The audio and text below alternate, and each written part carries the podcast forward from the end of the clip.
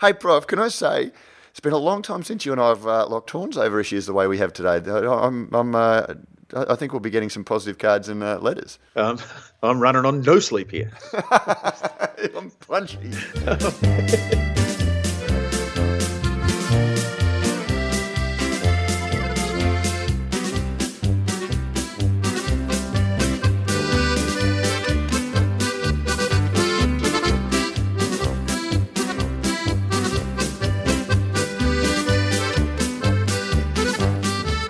Thanks to Cryer Malt, a grain of truth in every podcast. This is Good Brews Week. I'm your host, Pete Mitchell, and joining me today, welcoming uh, him, it's the newly appointed editor of Australian Brews News. It's Matt Kirkegaard.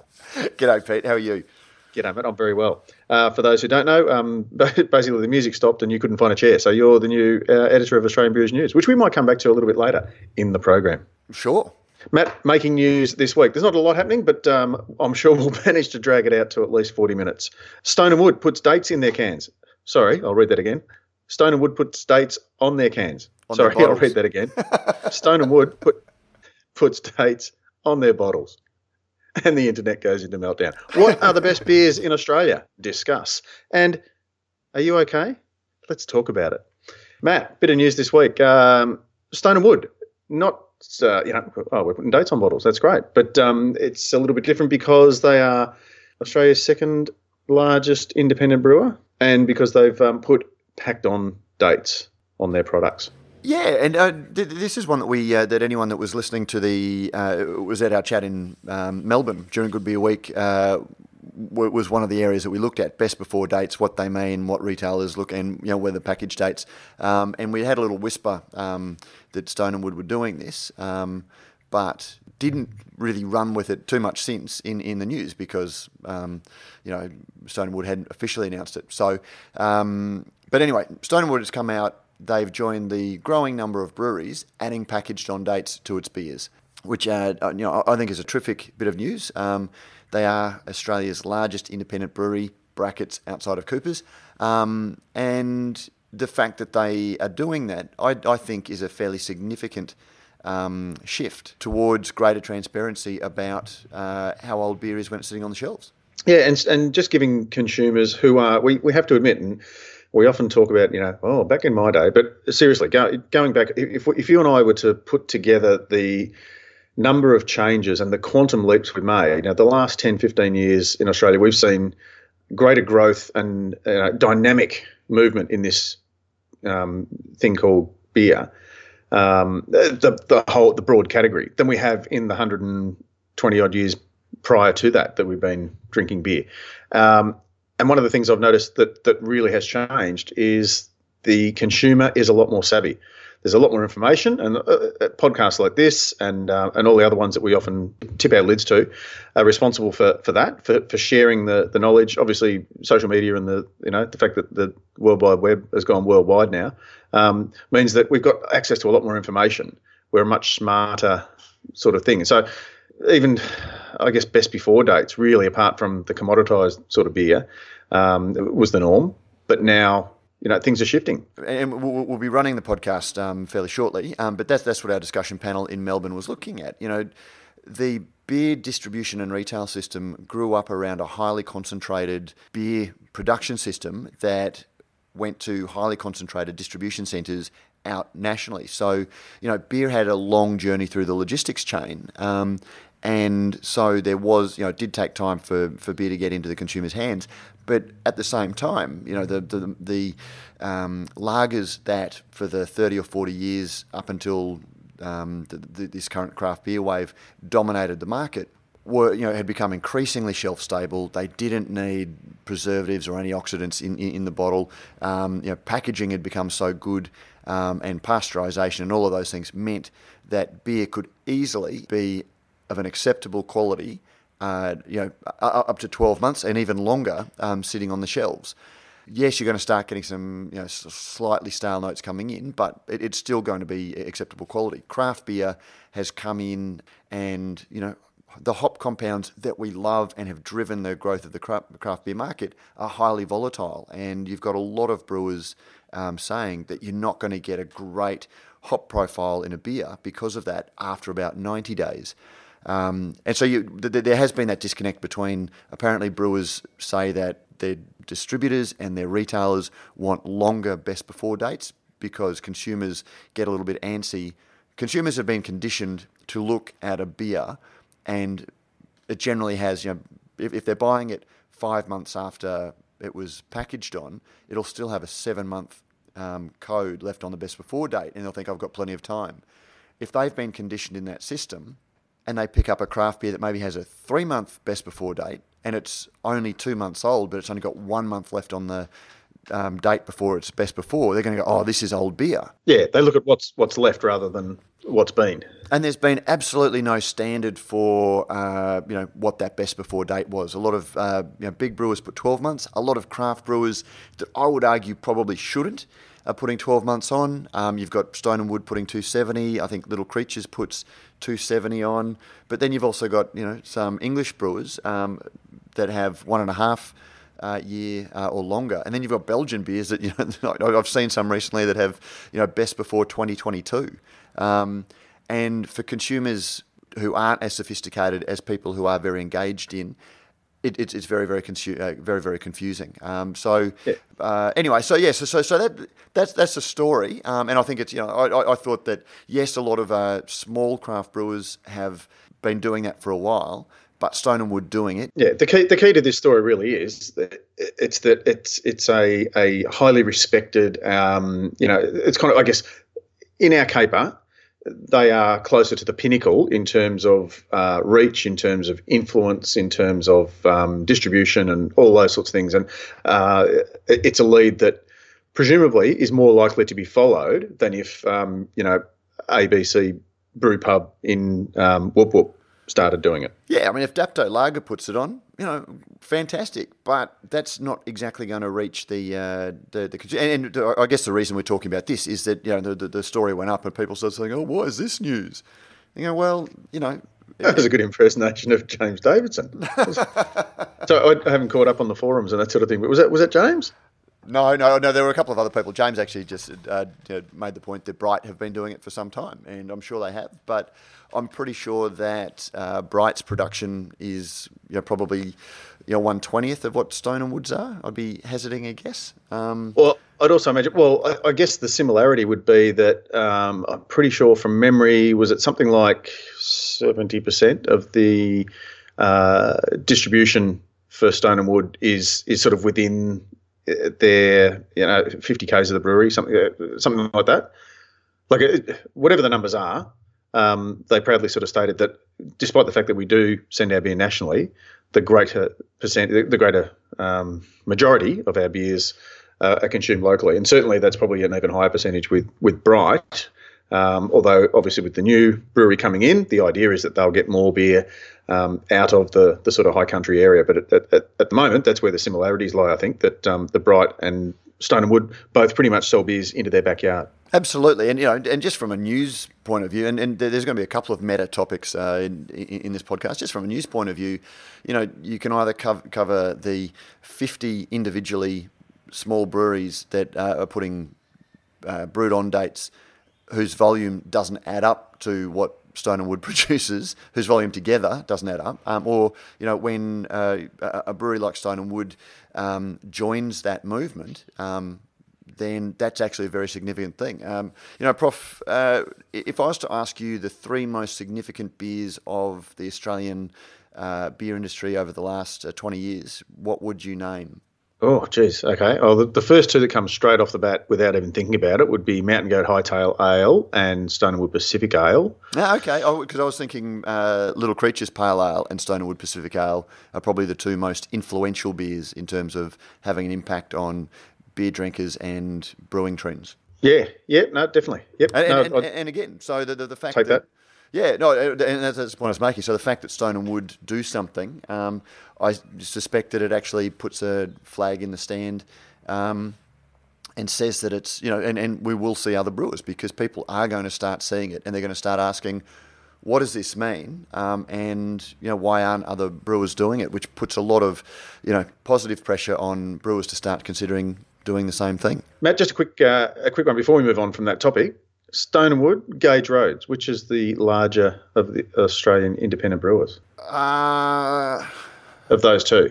If we if we take Coopers with their total think, volume, yeah, actually, Gage Roads is the larger, but they still do a lot of contract brewing. So I'd, I'd uh, hazard a guess that, uh, and, and, I was looking at um, Gage Roads this week, but I, I, suspect that their production is greater than uh, Stone and Wood. Um, but again, I, I, I put um, Gage in a bit of a side category uh, because they are listed on the stock market, so they're publicly they're a publicly listed company. So I, I still consider them independent. Um, but in terms of comparing apples with apples, yeah, of what we think of small little um, you know family-owned breweries, family business. The, yeah. the, the, the Stone and Wood is a big family, family business is making 16 million litres a year. Yeah, yeah, that's a big family. But Prof, just just just before we go on that, um, you know, the, the issue of best before dates in terms of educating people.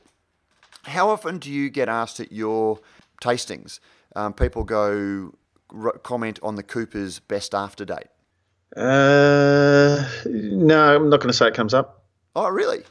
Okay, because that's that's no. one that I, I, I get a lot people commenting on it. Oh, why do Coopers put on uh, a, a best after date when other breweries put on a best before date? And um, to me, that really shows the power of those dates on there because if it's on the bottle, people ask questions. And if it's a best before date, you don't even look at it, yeah, or use by date. You, you, you could have go. I'm used to seeing that on everything from you know cheese through to salami.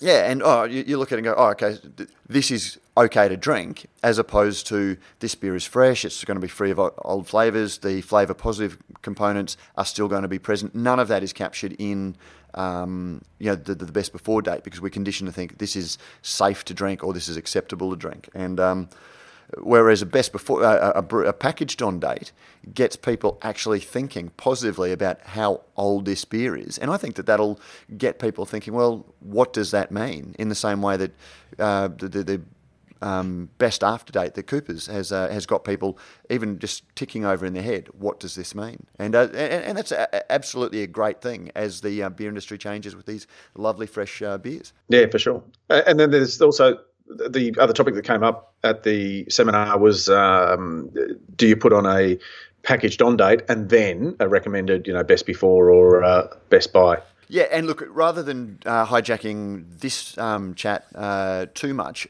it, it, it's one that I think we might even do a special. In, in addition to the logistics panel, uh, panel that we looked at, we might even have a special, um, you know, best on brewed before and, yeah. and determining that chat um, at, at, some stage soon because it really is a complex one when you've got people like uh, you know like Richard um, Crowe from Stone and Wood said they put 270 days on they keep you know I think a carton from every run that they go that goes into their um, conditioned cellar um, and it's their uh, reference uh, um, samples and they can go back and if there's ever a, you know, a customer raises an issue um, and they can establish what the packaging run was. They can go back and try that beer, but then they also have a sensory panel that tests beer up and, and they decide when they find their beer is still acceptable. Um, and that's a great thing. And they're willing to say um, 270 days, we'll back our product up until that. Yeah. And so they put a lot of thought into that um, best before date. Um, whereas, you know, and one of the things, and I don't want to start the war again, but, you know, one of the issues around Stone is um, Stone are awesome in that they put a, um, you know, born on date, um, which is great. So consumers have that. In, a, in the US, in most of the US, they have a 90 to 120 day, um, you know, best before date. Um, and they do a lot of communication around this is when our beers are best before and the hop characters and we don't think you should be drinking our beer at a later date. And to me there is a disconnect between that and then just slapping a 12 month use by date or best before date on the product that they send to Australia and say well that's what we have to do for the retailers. The retailers are demanding that. Um, because to me they're not putting sensory around that. They're not testing it. it it's an arbitrary best before date that, as, as I said during the uh, Good Beer Week panel, you know, a better way of describing that would be, you know, perfectly acceptable by or, you know, not shitty by date um, because it's absolutely not in their in in the brewery's own opinion it's not their best before date. Um, and it, it, it's a really great conversation, and I think it's really relevant that um, Stone have done that. So uh, that answers why it's news. That's it. No, and uh, it doesn't answer roundabout sort of way of saying yes, James, it's news. Now, so, but it, it, doesn't explain why there were cans used in the bottled on dates story. Well, I thought it did because, like you say, it's, it's very difficult to actually get that uh, an image that would have. Yeah, but anyway, that, that's beside the point. Um, so yeah, look, uh, at the end of the day, Best Buy any dates on bottles are a good way to determine which is, you know, in that very subjective way, uh, Australia's best beer. Another way that you can work out which are Australia's best beers is Beer Cartel's uh, 2017 Ultimate Top 50 Beer List. Uh, so the guys over at um, at Beer Cartel have raked through, and I, I just wonder how many beers they needed to get through to actually do this. But the Gabs Hottest 100, Rate Beer, Untappd, and Beer Advocate ratings, and have come up with a, a top 50 list. Yeah, they absolutely have. I mean, Beer Cartel, who potential conflict uh, ringing bell, um, are sponsors of our letter of the week. Um, but that's not, again, that's not why we're discussing it. It's it, it's one of the things. One of the things you can guarantee a meltdown Facebook discussion is posting reference to a beer being the best beer on Hottest 100, and you're going to get all of these people going, "Oh, how can you rate that when Fat Yak Ales is in the uh, Hottest 100 as well?" Um, yeah. And it completely misses the point. Um, and you know, Rate Beer and Beer Advocate are you know appealing uh, appeal to a certain very ve- pointy end, very limited demographic, um, Untappd. Um, you know, and I would say that um, Rate Beer and um, Beer Advocate aren't really even the tickers anymore. It's the people who love engaging in really hard discussions. Untappd to me is the, the, the people who want to show how many beers that they've checked in and how many styles and get there. And it's it's it's been gamified. You get your, your, your collecting your, badges. Yeah, yeah. So what what what the um, beer cartel guys have done is that they've looked at those four different lists and tried to um, balance you know the, the, the various ratings against each other to come up with a um, hottest you know like a, a top yeah, 50. Ul- ultimate top 50 yeah which again you know and, and, and not to become one of those facebook people but what does top mean? Because hottest, I think, you know, is a fairly clear. It's the vibiest. It's the thing that people are talking about. It's the you know, it, it's what people are drinking, and we had that nice little metric um, distribution versus hype squared. So a really well distributed beer is likely to factor well if people are motivated to talk, and that's where the hype squared comes in because a really limited edition beer that has everyone talking is going to do really, really well. Um, but what does top 50 mean? Because the thing I noticed about this list, and we've talked about doing this list in the past, Prof. Um, the thing, a similar style of list is these are all beer insider lists that um, you know are, are, skewed towards a certain demographic, and I would argue that none of them actually have a qualitative component. No, but I think what the guys have done is they've said, you know what, here's some lists that are already there. If we kind of transmogrify them and uh, you know run them through the uh, Ready Reckoner and through the slide rule, what does what do the the combination of the you know we stir the pot? What's the cake that that ends up um, as a result? Absolutely, which, which, I like because it's it's it's information that you, the the drinker, and the um, you know social media uh, contributor have already determined to be you know uh, the 4.5 out of 5 or the you know the, the, hottest 100 or Untappd you know the one that's most checked in whatever it might be don't know. It's just it's I, I just like the way that it's getting the the conversation started. Um, and also uh, should give a bit of a shout out because you, you can go to the beer cartel website, beercartel.com.au, and There's download in the show notes. But go and have a look at the website anyway because it's pretty good.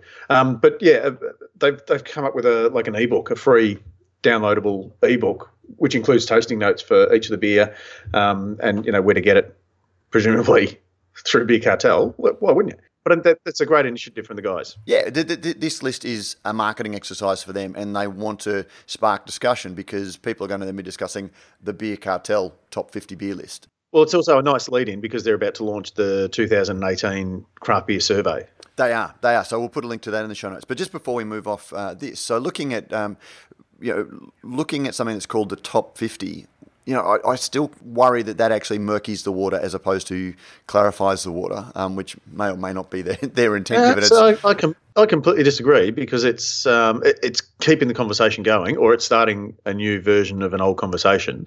Um, and look, I must admit, the shit stirrer in me just says, I just can't wait for the comments. Yeah, yeah, no, and, and, and very true, and very true. But to me, I'm, um, I'm cooking up a big, extra large bucket of popcorn as we speak. Okay, but just just breaking down the, the list itself and go and have a look at it. Um, there are more stouts featured in the list than any other beer style 31% versus 25% for IPA and 18% for pale ales. Now, to me, that, you know, really highlights the flaw in a list like this because when you look at what people are actually drinking, there that is completely reversed by several orders of you know um, magnitude. Um, and you're thinking, well, what does top mean then with beer? Because to me, you know, the best beers are ones that people want to drink and want to drink, you know, um, and a lot of people want to drink. Stouts are one of those beers that you that people, you know, still don't have a big, um, you know, footprint in the market. Oh, like, no, no, but but I mean, is it because this they've taken it now where many of the states in Australia have, have had a bit of a of cooler weather and perhaps uh, more stouts have been purchased. I mean, I know from memory, I think up in Brisbane, winter fell on a Wednesday last year. So, I mean, you guys don't get a lot of stout drinking weather, to be fair. So perhaps you're a bit more skewed towards, you know, lighter, oh, geez, brighter mate, styles. It's a, it's a, chilly 22 degrees today. I think I might be cracking a stout today. well, I had, I, yeah, just come back from uh, from Sydney on the um, uh, 10 past stupid o'clock, the last flight out of Sydney into Melbourne. So we got, we landed about midnight, and so by the time I got home, I was sort of still a bit, you know, I'd had a coffee, you know, because I still had a, a 40 minute drive from the airport. Um, and uh, the very nice people at Little Creatures, uh, shout out to them, had uh, has sent me a beautiful pair of socks um, wrapped around a couple of uh, tins of um, the Fuggle is Real, their uh, winter seasonal stout. So actually, I, I, had a stout last night. So had I been uh, on one of these social media platforms, I may have said, you know, currently drinking. So does that skew the figures? And I get that. I guess uh, you know, and it's not dissing the list at all because they, they have done that, and it's very much a beer geeks list where they've punted out beers like Fat Yak and James Squire. Uh, if you're just going pure volume, then uh, and I think going back a few years, Little Creatures Pale, which we've already given a shout out to, then Daylight, then Fat Yak, um, then probably Mountain Goat Steam in terms of you know volume, and then and then probably you know Four Pines Pale or, or something like that. Those are probably swung around a little bit with particularly beers like like Pirate Life, um, even uh, Modus Operandi. Uh, I sort of see a lot more of um, around the place without giving away the list for those who are going to download it, their free copy. Um, but at oh, number three, I, I don't think we need to worry too much about a spoiler alert for, for the list. There's lots of discussion. Nail Stout Clout, uh, Clout Stout. So at 180 bucks or whatever, 130 bucks a bottle, that's a pretty impressive top three. And um, John Stallwood, presumably off the back of his um, trophy at uh, the AIBAs and the medal at the World Beer Cup the week before that, he must be retiring because if fitting if he sold enough Clout Stout to make it number three on the ultimate top fifty list just for this year, he's retiring surely. Yeah, I mean, and, and, and, again, I get it, but four of the top ten are imperial stouts. And, and it's not about volume um, because you know I would argue that James Squire Porter, gold medal at the World Beer Cup, only sells three hundred thousand litres, um, and I, I understand uh, around about three hundred thousand litres, I believe. Um, and you and I use a fair swag of that just on our own whenever we're doing a um uh, a, a taste. You know, many of our corporate tastings where yep. you want to get you know something that's going to be easily available. Um, and, and I don't know about you, but you know, a lot of the ones that I do, we've got to get, go through our catering company, and here are the suggested beers. So, oh if, yeah, yeah, yeah, yeah. Okay, yeah, if, yeah. if Squire Porter's there, you go, yeah, that, it's a, it's a gimme. That's you know, don't mind using that at all because it is such a great beer. But a list in which thirty one percent of the beers are stouts.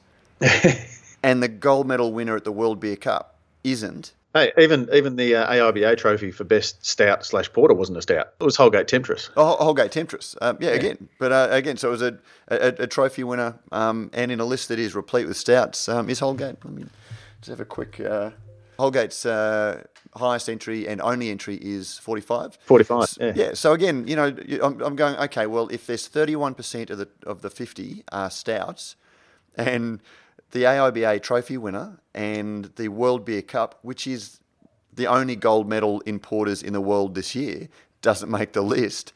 Is the list helping or hindering in terms of uh, educating people about quality and hype? It's starting the conversation, Matt.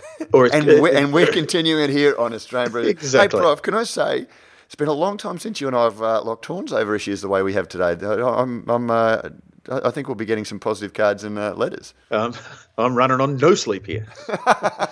I'm punchy. oh, yeah, very very early start and a very late finish, and uh, I can only hear you through one ear at the moment. So ain't well, we that, there, raggedy man? that, that, that's my everyday, as you know. I know. Um, I know. Now, one of my one of my ears hasn't. Um, you know, re-centralized or it hasn't popped yet. But anyway, listeners, go to the uh, uh, Beer Cartel Top 50 list and tell us what you think. Does it help or does it hinder the conversation about what Australia's top beers are? Most importantly, talk about it. In a garden, what a garden. Brews News is made possible by Brewpack, Australia's number one craft contract brewer. With over 100 craft beers and ciders on the roster and counting, Brewpack specialises in offering growing craft breweries a home for their packaged and keg beer, no matter how crafty. Serious about handmade beers, and with an open door policy, Brewpack's brewers love having passionate, hands on partners in the brewery. Thinking about craft contract brewing? Think Brewpack. And uh, yes, we thank Brewpack for not only making a whole lot of great craft beers possible, but also for making this podcast possible. Matt, are you okay? Matt, I am okay. That's good. That's, that's our next story. Let's not make light of uh, you know what is a, an increasingly um, discussed issue about uh, you know sort of mental health in the beer industry. We've seen uh, like uh, Luke um, Robertson from Ale of a Time posted a very uh, you know uh, like a very soul bearing um, post about his own Battleton could be hunting. And you know, it, it, it is a conversation that's happening, and it, it's something that Prof. You know, you did the man challenge. Um, uh, three years ago now, and I, and I've noticed that whenever you and I are out, um, and sometimes it's practical, but you know you are a very moderate drinker. You keep a, a very close eye on how much you're drinking, because the opportunity for us to drink, um, you know, is just it's always there. I beg people to have coffee meetings these days. Um, because everyone just wants to. It's it's that sort of industry, and you know during Good Beer Week, you see a lot of people who are very unwell, um, and you know, and, and it, it is potentially an issue that the industry that it's the industry's dirty little secret. And uh, last week, um, the Morning Advertiser uh, in the UK um, posted a story: beer industry not discussing mental health and alcohol link, and it was a story that Shaun Hill um, from Hill Farmstead, which is one of the you know, most hyped uh, breweries, was quoted as talking about his own battles with uh, alcohol and talking about this. And the article was posted uh, and has had an incredibly positive response.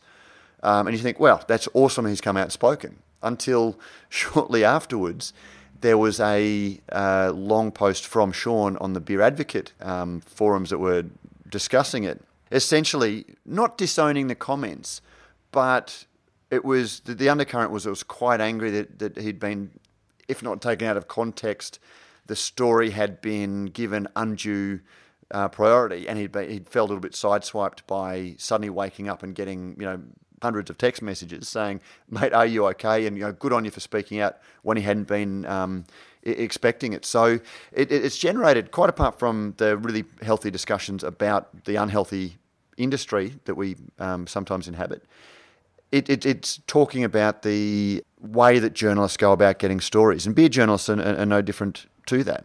Yeah, I um, I don't know where I stand on this because I, I look at, I'm very cautious of of, of uh, people using headline to create a causal link. In all honesty, the longer I live, the more wiser the wiser I get, and the more I realise that every single one of us has mental health issues. The difference is is how we each cope with them, because you know the, the, the world's just getting you know, faster and more complex and all that sort of thing. And we've either got more spare time or we don't have enough spare time and all this and family and work and all that sort of stuff. Um, and I've just had the pleasure of uh, finishing off for the second time um, Three Sheets to the Wind by, by Pete Brown, which kind of looks at the various drinking cultures around the world, but which actually, in the end, he kind of realised was shining a spotlight on the fact that the whole purpose of beer is to make people happy, is to is to put that bit of buzz on. It's to take away the mundane and and and allow you to get to a level where you become more sociable and the and the good uh, elements of your personality are, are allowed to shine without um, you know the restraints of of um, uh, inhibition and that sort of thing.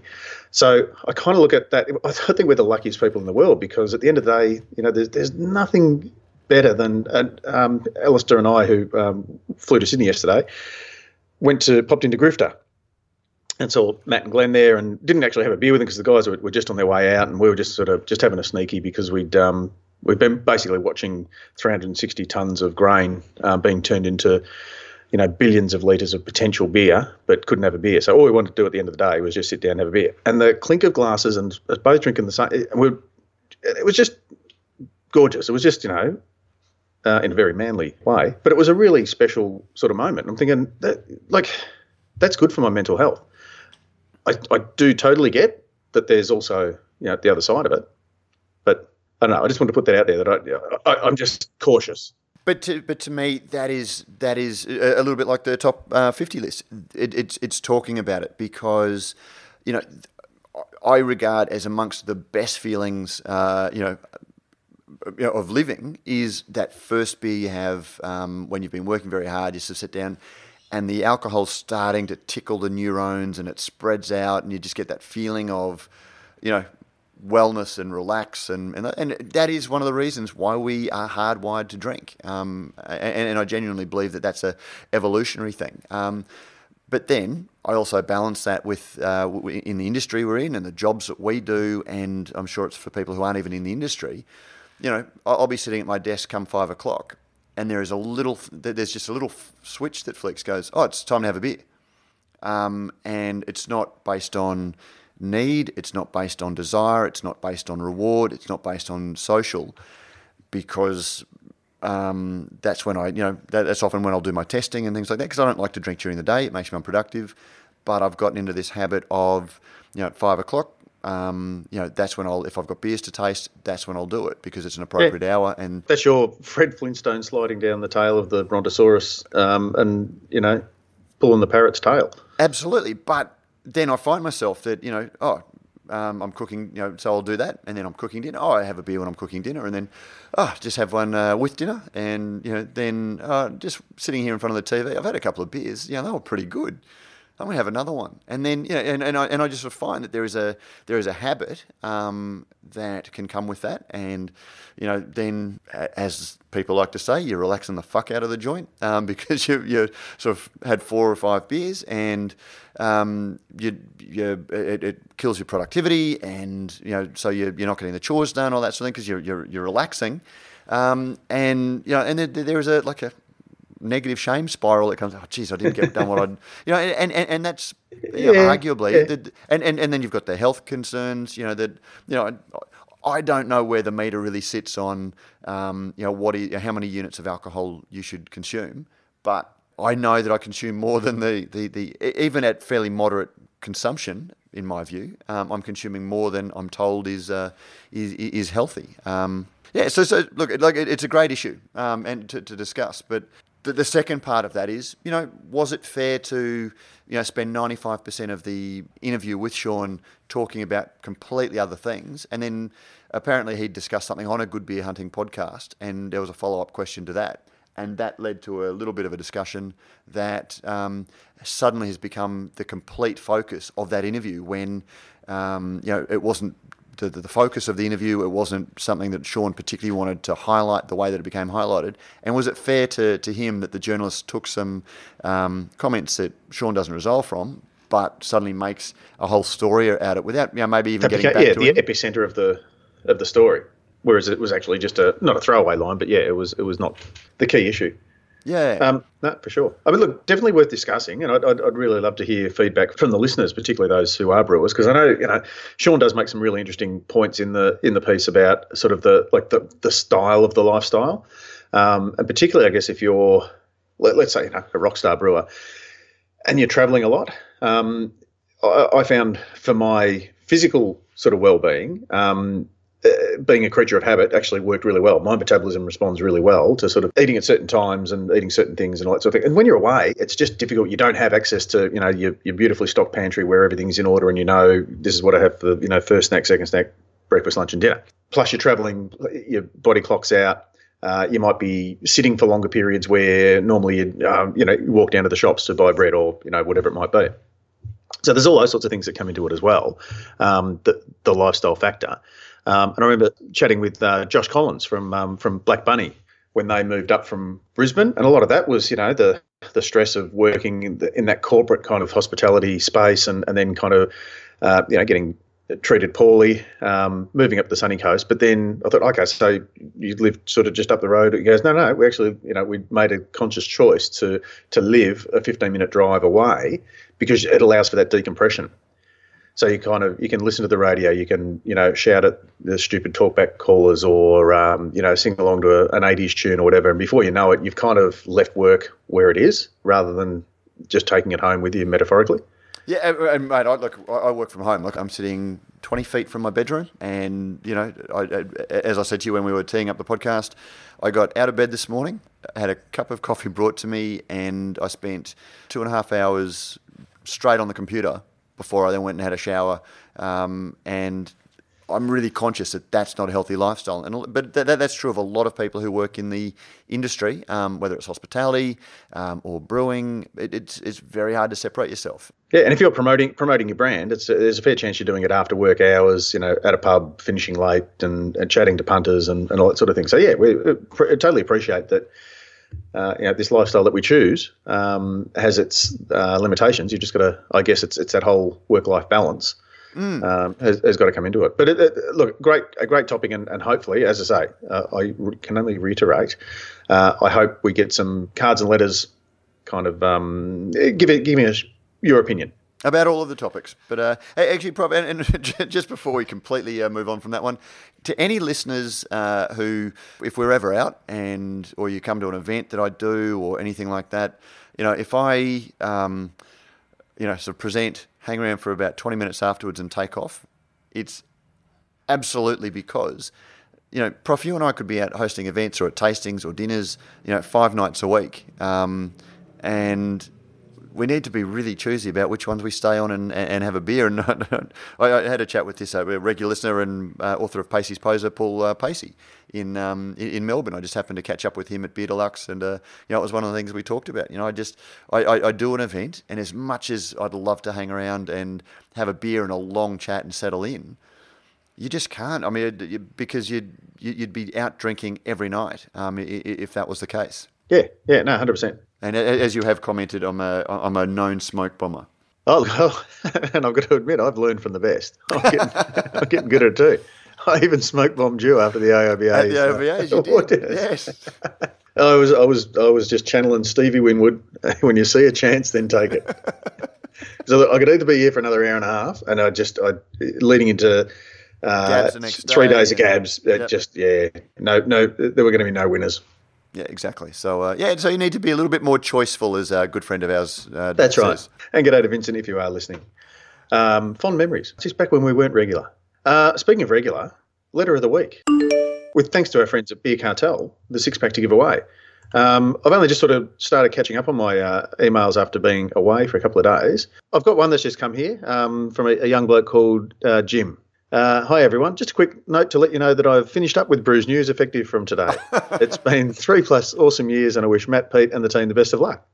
Oh, hang on, Jim. Oh, James, James Atkinson. James Atkinson, yes. Was that a nice subtle little segue? Just slotted that in. It was. That was kind of like a reverse smoke bomb. I was wondering where you were going with that. Um, but uh, yeah, no, and, and uh, yeah, James Atkinson, who's been with the site for three years and has seen it uh, grow, you know, very, very strongly in terms of the editorial coverage, and he's put a lot of discipline around. Like, uh, it'd be fair to say, Prof, that in the early days of Brews News. Um, the cannons were rolling around the deck. Um, they, they, they weren't always tied down, and uh, I, I felt like the boy on the burning deck. I was just kind of running around with the mop, just dodging rolling cannons.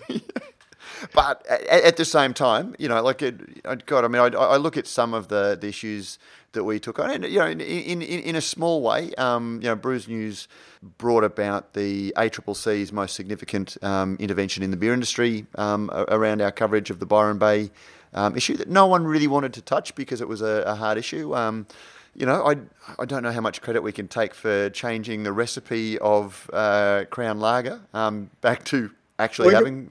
Well, four- no, look, let's put too fine a point on it, Matt. You you rewrote the history. I, well, the history, um, yes, their their marketing uh, was significantly changed, and, and that was all, uh, you know, again in in uh, in, in a time when uh, the, the writing style was po- possibly a little bit more loose. And uh, James you know, um, came to it with a very uh, professional uh, journalist uh, hat, and uh, you know has, has broadened the coverage and, and done it very very well. Um, and he's done it. I've learnt that you can report the story, and you don't have to double underline the uh, ridiculousness of a media release. Sometimes subtlety does that for you. And have you learnt from James that you don't need to uh, say the same thing three different ways just to avoid being misconstrued or no, misunderstood? mate, because the second I don't say th- things three different ways, I get Matt, did you mean this? How dare you?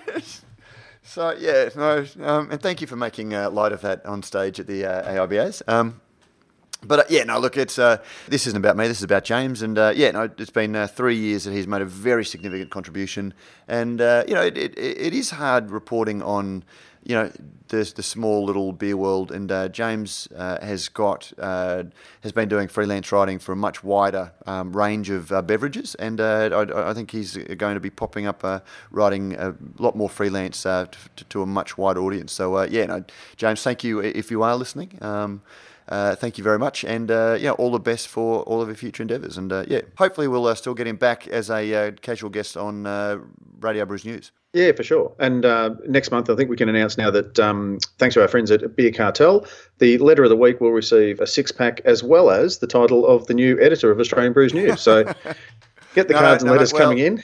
Reasonable I- spelling and uh, just a cold hard grip of grammar, wouldn't hurt. Stepping in in an editorial capacity, but um, we, we do have uh, a couple of great uh, writers coming on. So uh, you will be seeing some uh, new voices. Uh, 100%.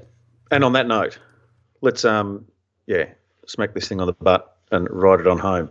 Uh, thanks very much for listening. Thanks very much to all of you who support and or sponsor in any way um, the Radio Brews News network that inco- incorporates beer as a conversation. And um, great chat with, uh, like the um, the Clarence Beeks episode of Beer as a Conversation this week with the uh, the hop the hop uh, the hop report.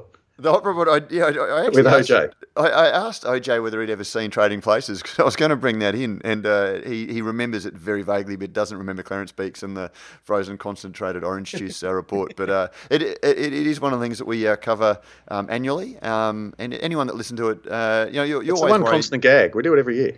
Yeah, it, it is, and but you know, the, it, it's one of those stories that we do cover, um, and I- guess some people might ask whether it's uh, commercially sponsored, and it's absolutely not. It's just one of those No, organic not at all. stories that uh, that grows because, as I discussed with OJ in, in the in the thing, if you want to get a read on the, the beer industry um, and and where industry thinks it's going, as opposed to where us beer geeks talk about, oh yeah, this is the future.